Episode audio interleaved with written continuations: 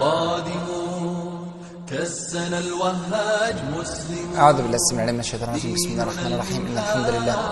نحمده ونستعينه ونستغفره ونستهديه. ونعوذ بالله من شرور أنفسنا ومن سيئات أعمالنا. إنه من يهده الله فلا مضل له ومن يضلل فلا هادي له. وأشهد أن لا إله إلا الله وحده لا شريك له. وأشهد أن محمدا عبده ورسوله. أما بعد فأهلا ومرحبا بكم في هذا اللقاء المبارك. وأسأل الله عز وجل أن يجعل هذه اللحظات في ميزان حسناتنا أجمعين. مع الحلقة الثانية من قصة عماد الدين زنكي رحمه الله. ذكرنا في الحلقة السابقة أهمية التاريخ وذكرنا أهمية التاريخ الإنساني الإسلامي بشكل خاص وذكرنا أهمية قصة عماد الدين زنكي بشكل أخص.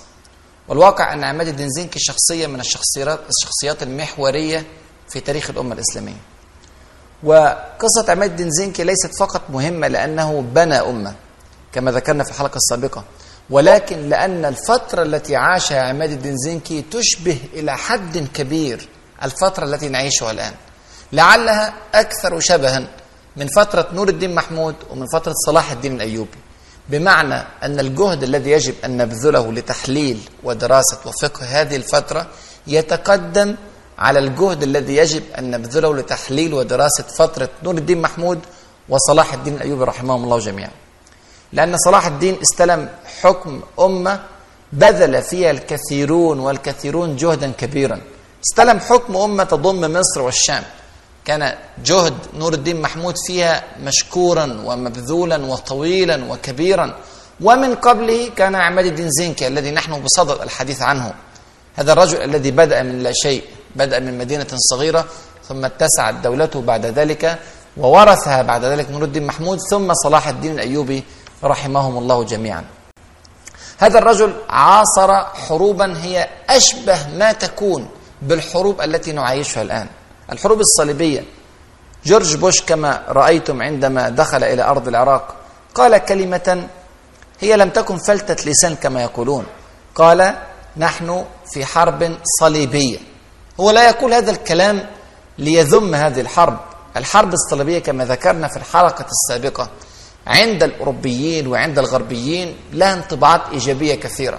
تحمل عندهم معاني الحرب النبيلة الحرب المقدسة حملات المجاهدين حملات الحجاج لها أسماء كثيرة في تاريخهم تعظم من هذه الحرب. ونحن قلنا أن هذا هو التاريخ المزور حقيقة مع كل المجازر التي ارتكبوها باسم المسيح عليه السلام وباسم الصليب وباسم الحرب المقدسة وما إلى ذلك. فعلوا الأفاعيل في العالم الإسلامي.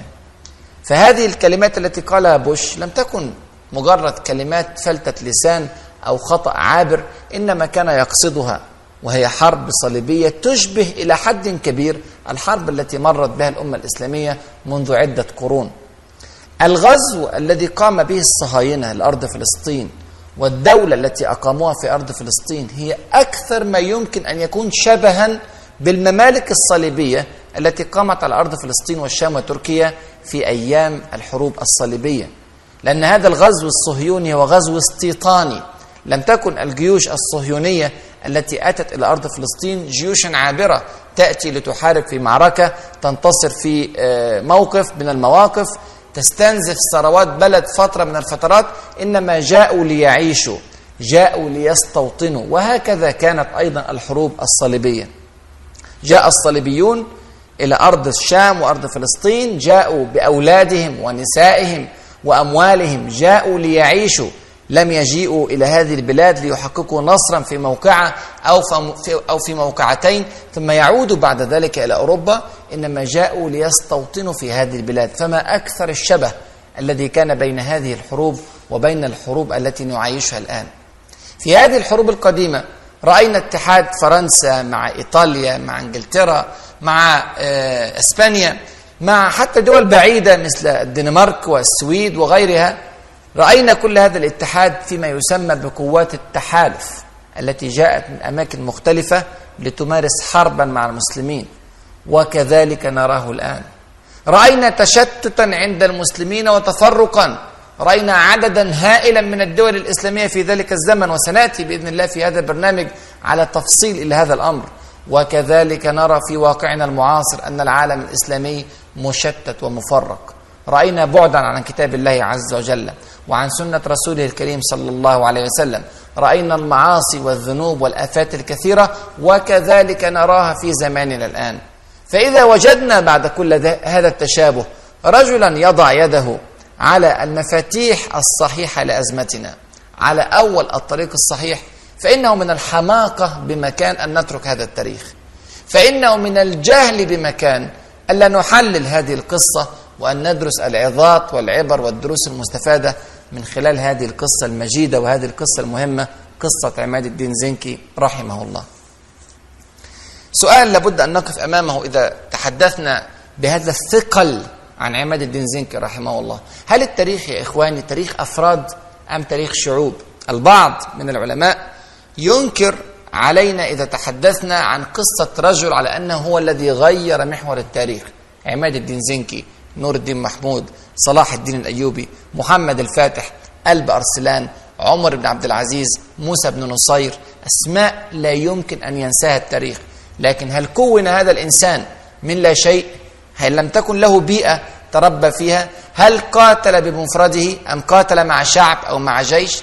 أنا أقول يا إخواني أن هذا الصراع الفكري بين العلماء وبين المؤرخين هل يا ترى التاريخ تاريخ شعوب أم التاريخ تاريخ قادة؟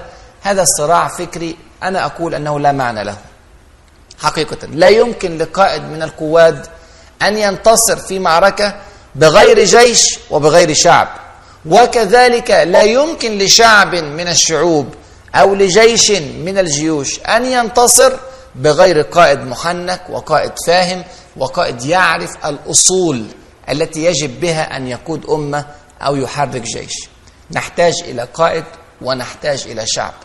نحتاج إلى مجدد ونحتاج إلى من يتربى على يد هذا المجدد لينقل الأمة نقلة حضارية إذا افتقدنا أحد العاملين فلا أمل في القيام. إن وجد عندنا القائد الفذ وليس معه شعب فلا يمكن أبدا أن نتحرك إلى الأمام. وإذا وجد عندنا شعب ولم يستطع أن يفرز قائدا حكيما ربانيا فإن هذا الشعب لا يمكن أبدا أن يخرج من أزمته. على سبيل المثال هناك قائد من أعظم القوات في تاريخ الإنسانية.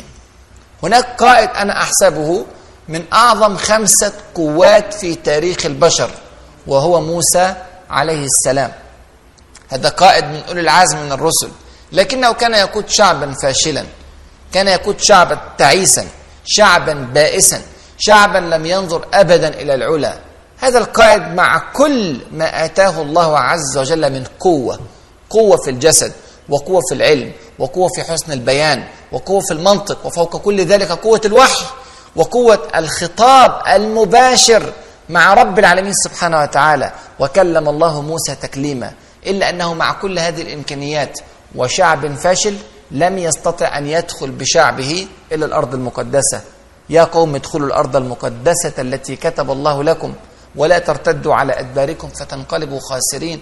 قالوا إن فيها قوما جبارين وإنا لن ندخلها حتى يخرجوا منها فإن يخرجوا منها فإنا داخلون. انظر. والقصة طبعا لها تفصيلات كثيرة كلكم يعرفونها. هذا قائد ناجح مع شعب فاشل لم يحقق شيئا. انظر على الجانب الآخر خالد بن الوليد رضي الله عنه وأرضاه أبو عبيده بن الجراح رضي الله عنه وأرضاه النعمان بن مقرن صلاح الدين عماد الدين نور الدين. هذه الأسماء لم توجد في شعب فاشل إنما وجدت في شعب صالح في جيش صالح. استطاعت بهذه الأمة الصالحة أن تغير من الأحداث. وعندما أتحدث عن الشعب أنا أعني الشعب ولا أعني فقط الجيش. الجيش ممكن يكون عدده 10000 أو 12000 لكن حوالين هذا الجيش دوائر كثيرة جدا. حوالين هذا المقاتل زوجة وقفت إلى جواره في هذه المعركة. حوالين هذا المقاتل مربي ومعلم وعالم وشيخ. أفرز معلومات مهمة جدا دخلت في ذهن هذا القائد فربي على هذه المعاني. حوالين هذا القائد أطفال تتوق نفوسهم إلى الجهاد في سبيل الله عندما رأوا أزمة الأمة وكلنا ينظر إلى حال الأمة الإسلامية في زمان حبيبنا صلى الله عليه وسلم وكنا نرى الأطفال في سن عشر سنوات و11 سنة و12 سنة يسارعون إلى الجهاد في سبيل الله. يرد الرسول صلى الله عليه وسلم بعضهم لصغر سنهم ويأخذ بعضهم لكن انظر إلى الروح التي سرت في الشعب بكاملها. إذا عندما نتحدث عن عماد الدين زنكي نحن لا نتحدث عن تجربة فرد إنما نتحدث عن تجربة قائد عظيم في شعب عظيم. قائد استطاع أن يجمع هذه الطاقات الخيرة في أمته من الرجال ومن النساء من العلماء ومن طلاب العلم من الأغنياء ومن الفقراء من العرب ومن غير العرب من كل التنوعات الموجودة في الأمة الإسلامية ليفرز بذلك جيشا ناجحا وأمة ناجحة وقائدا ناجحا وعالما ناجحا. هذه المنظومة هي التي تحقق النصر. أما إن كنا نعتقد أن عماد الدين زنكي رحمه الله أو صلاح الدين الأيوبي أو غيرهم من المجددين فعلوا ذلك بمفردهم فإن هذا وهم لا يمكن أبدا أن يرقى إلى التغيير أو إلى الإصلاح. لكن يا إخواني أنا أقول لكم أنه إن كان حتما علينا أن نختار بين قائد وبين شعب فإني أقول أن الأولى والأهم هو الشعب حقيقة. الشعب الصالح هو الذي يمكن أن يفرز ناجح قائدا ناجحا وقائدا صالحا. إن اختفى من من الأمة الصلاح فكيف لها أن تخرج مثل عماد الدين زنكي أو نور الدين محمود؟ يقول رسولنا صلى الله عليه وسلم كما تكونوا يولى عليكم. نعم البعض يضاعف هذا الحديث لكن المعنى فيه صحيح والشواهد عليه من التاريخ كثيرة وهائلة. كما تكونوا يولى عليكم إن اختفت من الأمة معاني الصلاح ومعاني التقوى ومعاني العلم ومعاني الاتجاه الحقيقي والواضح إلى رب العالمين سبحانه وتعالى فليس لهذه الأمة أبدا أن تفرز قائدا ناجحا أو مجاهدا سليما عقائديا وأخلاقيا وحربيا وعسكريا وعلى كل المحاور. لذلك نحن في هذه القصة ندرس قصة مجاهد وندرس قصة شعب. ندرس قصة مجدد وندرس قصة أمة استطاعت بفضل الله عز وجل أن تضع أقدامها على الطريق الصحيح. كيف حدث أن دخلت الحروب الصليبية أو دخل الصليبيون إلى أرض الإسلام مع عظم هذه الأمة؟ هذا ما سندرسه بعد الفاصل. فابقوا معنا. بالأسياف صرحا من جلال. نصرنا نصرنا نصرنا نصرنا. لن يلوح النصر إلا بالنضال بسم الله الحمد لله والصلاة والسلام على رسول الله. تحدثنا قبل الفاصل عن أهمية قصة عماد الدين زنكي رحمه الله وعن شدة الشبه الذي بين الفترة التي واكبها عماد الدين زنكي وبين الفترة التي نعيشها الآن. وتحدثنا كذلك على أن التاريخ الذي ندرسه وإن كان في صورة تاريخ أفراد إلا أنه في واقع الأمر تاريخ فرد وتاريخ شعب تاريخ مجدد وتاريخ أمة في نفس الوقت. الأمة التي نحن بصدد الحديث عنها وبصدد الافتخار بها هي الأمة الإسلامية وهي خير أمة أخرجت للناس. وليس هذا وصفا بشريا إنما هو وصف رب العالمين سبحانه وتعالى لهذه الأمة. كنتم خير أمة أخرجت للناس. تأمرون بالمعروف وتنهون عن المنكر وتؤمنون بالله. ويقول ربنا عز وجل في وصف هذه الأمة وكذلك جعلناكم أمة وسطا لتكونوا شهداء على الناس ويكون الرسول عليكم شهيدا. هذه الأمة العظيمة الجليلة هي أفضل الأمم قاطبة يكفي أنها الأمة التي عرفت ربها عز وجل. الأمة الوحيدة التي تعبد الله عز وجل كما يجب أن يعبد. كل الأمم قبلنا وبعدنا ومن عاصرنا حرفوا وزوروا وشوهوا يكتبون الكتاب بأيديهم ثم يقولون هذا من عند الله. منهم من عبد البشر من دون الله عز وجل. ومنهم من عبد الحجر من دون الله عز وجل. ومنهم من عبد البقر من دون الله عز وجل. ومنهم من أنكر وجود الإله بالكلية. لذلك تفخر أمة الإسلام بأنها الأمة التي تعبد الله عز وجل دون تحريف ودون تزوير ودون تشويه. ليس معنى ذلك أنها ليست بلا معصية وبلا أخطاء ولكن المنهج الذي تمتلكه هذه الأمة منهج صحيح سليم مئة بالمئة تنزيل من حكيم حميد سبحانه وتعالى. فهذه أول الأشياء. ثم إن هذه الأمة تتبع أفضل الخلق جميعا صلى الله عليه وسلم. تتبع القائد الذي نتيه على العالم أجمع بأننا من أتباعه صلى الله عليه وسلم سيد المرسلين وخاتم الأنبياء وأعظم البشر وأعظم الخلق أجمعين صلى الله عليه وسلم. هذه الأمة التي تمتلك في حوزتها القرآن الكريم. هذه الأمة التي تتبع هذا الكتاب العظيم المعجز الذي ما زال باقيا بين أيدينا محفوظا كما وعد ربنا عز وجل إنا نحن نزلنا الذكر وإنا له لحافظون. الأمة التي تمتلك الكنز العظيم كنز السنة المطهرة التي جاءت شارحة ومفسرة ومفسرة ومبينة لكتاب الله عز وجل القرآن الكريم. مع كل هذه الظروف لهذه الأمة التي وصفت بأنها خير أمة أخرجت للناس فإن هذه الأمة تتعرض لهزائم ومشاكل ونكبات على أيدي رجال وعلى أيدي أمم أقل بكثير من الأمة الإسلامية.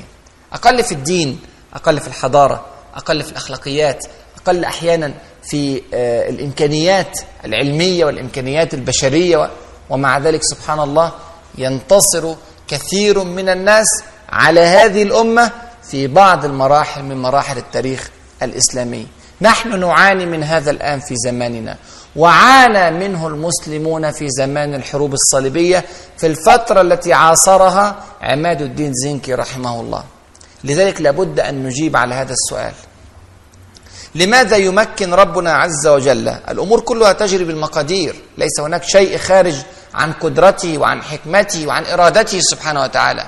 لماذا يأذن ربنا عز وجل لأمة من الأمم مهما كانت هذه الأمة ضعيفة أو قليلة أو بعيدة عن طريق الله عز وجل أن تنتصر على أمة الإسلام؟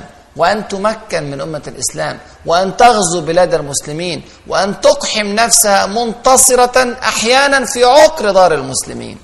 الآن يا إخواني وأخواتي نحن نرى اليهود وعددهم في العالم لا يزيد عن 12 مليون إنسان رجالا ونساء وأطفالا. تخيلوا اليهود في العالم أقل من 12 مليون ومع ذلك زرعوا كيانهم الصهيوني في داخل فلسطين الحبيبة في عقر دار المسلمين في نقطة متوسطة بين أندونيسيا والمغرب يعني في وسط في قلب بلاد المسلمين وعدد المسلمين مليار و300 مليون مسلم في الدنيا ولعله أكثر من كده. المسلمون أكثر الديانات في العالم نموا نتزايد بأعداد كبيرة. إمكانياتنا هائلة ثرواتنا لا تحصى. أعدادنا ضخمة. ومع ذلك انتصر علينا أعداؤنا واحتلوا بلادنا وقهرونا وظلمونا وبطشوا بنا. كيف هذا الأمر؟ وليس اليهود وحدهم. العراق محتلة وشيشان محتلة وكشمير محتلة وتركستان الشرقية محتلة من الصين وغيرها. والكثير ينتظر الاحتلال ضعف وهوان وتبعية وفساد. لماذا كل هذا الأمر؟ لماذا يمكن ربنا عز وجل لهذه الأمم التي خرجت عن منهجه وخرجت عن عبادته وعبدت كل شيء إلا الله عز وجل؟ لماذا يمكن هذه الأمم من رقبة الأمة الإسلامية ومن مقدرات الأمة الإسلامية؟ هذا السؤال الصعب. أجاب عنه عمر بن الخطاب رضي الله عنه وأرضاه عندما وجه رسالة إلى الجيش المتجه من المدينة المنورة إلى القادسية لحرب الجيوش الفارسية. وجه رسالة في منتهى العمق وأنا أدعو الناس جميعا المسلمين وغير المسلمين أن يدرسوا هذه الرسالة. رسالة حاكم صالح أرسلها إلى جيش صالح يضع أقدامه على الطريق السليم.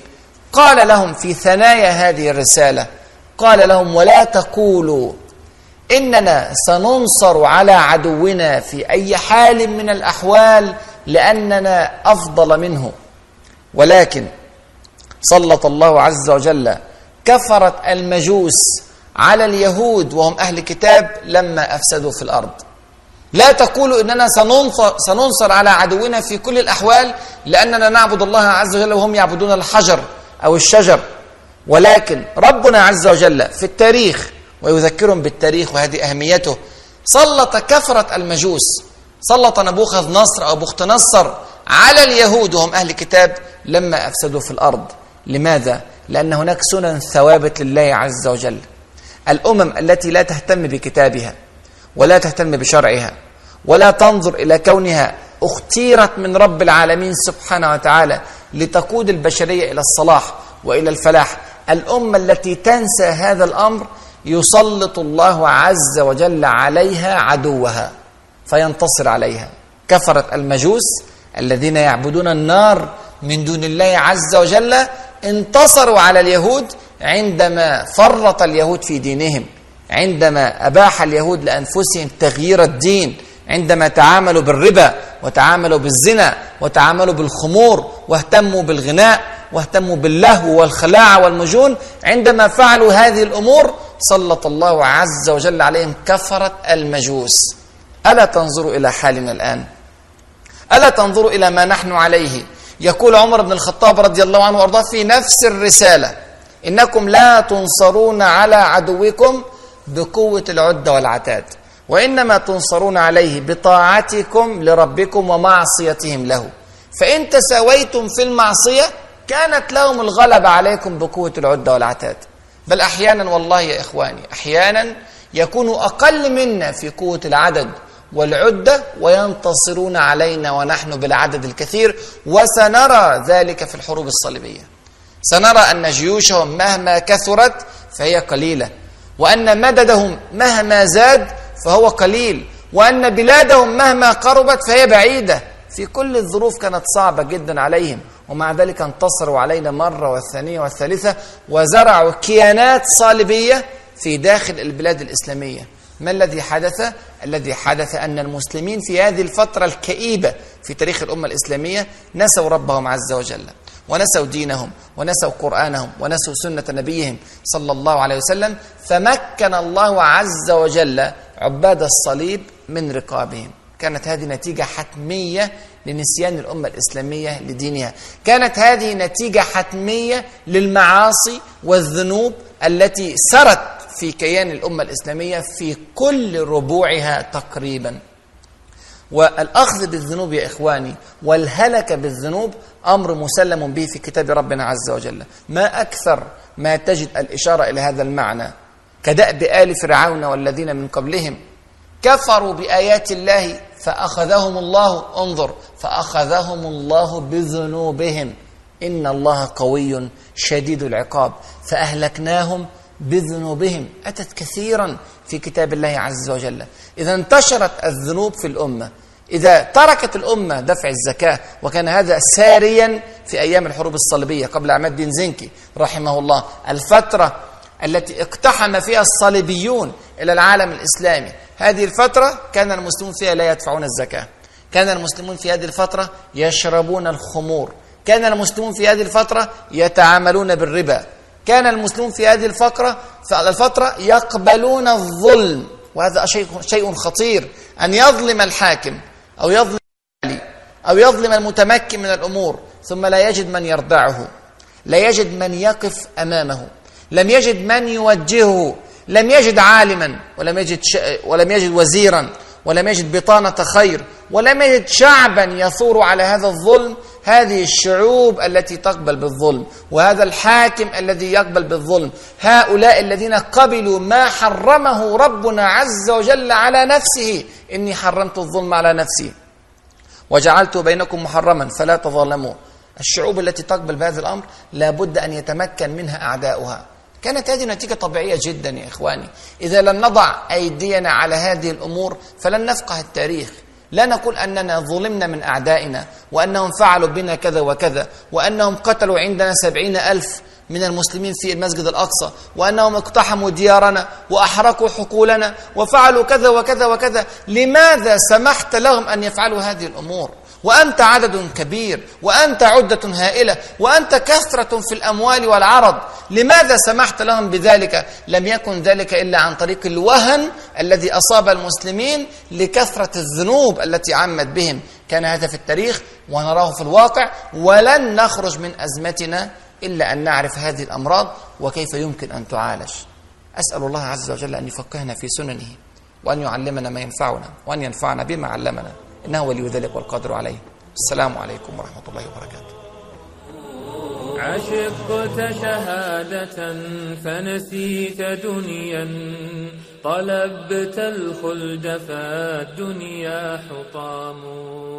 فيا رباه بلغه جنانا بها الشهداء أحياء.